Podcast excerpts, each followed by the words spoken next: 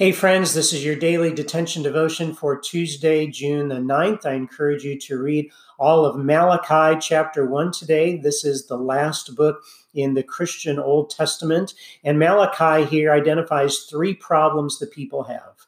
The first is they don't understand God.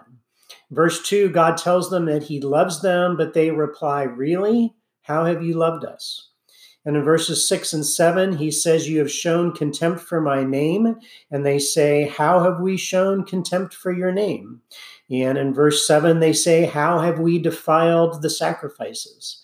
So the people don't understand God. The second problem is that in verses 7 and 8, the people have been bringing sacrifices, animals that have been blind and crippled and diseased. God told them to bring the best they had, and they were bringing the worst they had. They were not respecting God. And the third problem in verse 13, the people say it's too hard to serve the Lord. It's too much work. This chapter reminds us that when you invest in things, you typically get good things out of them. But if you don't invest much of your time and energy in something, you're probably not going to get much out of it.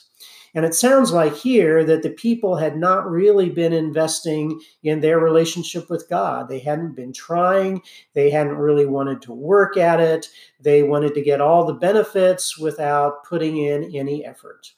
Now, we know we aren't saved by our works, but we also know that it takes work to develop any relationship that you have.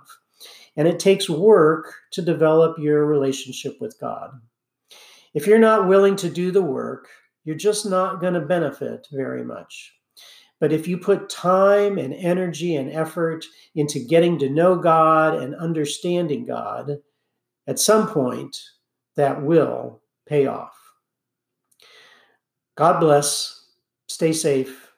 See you tomorrow.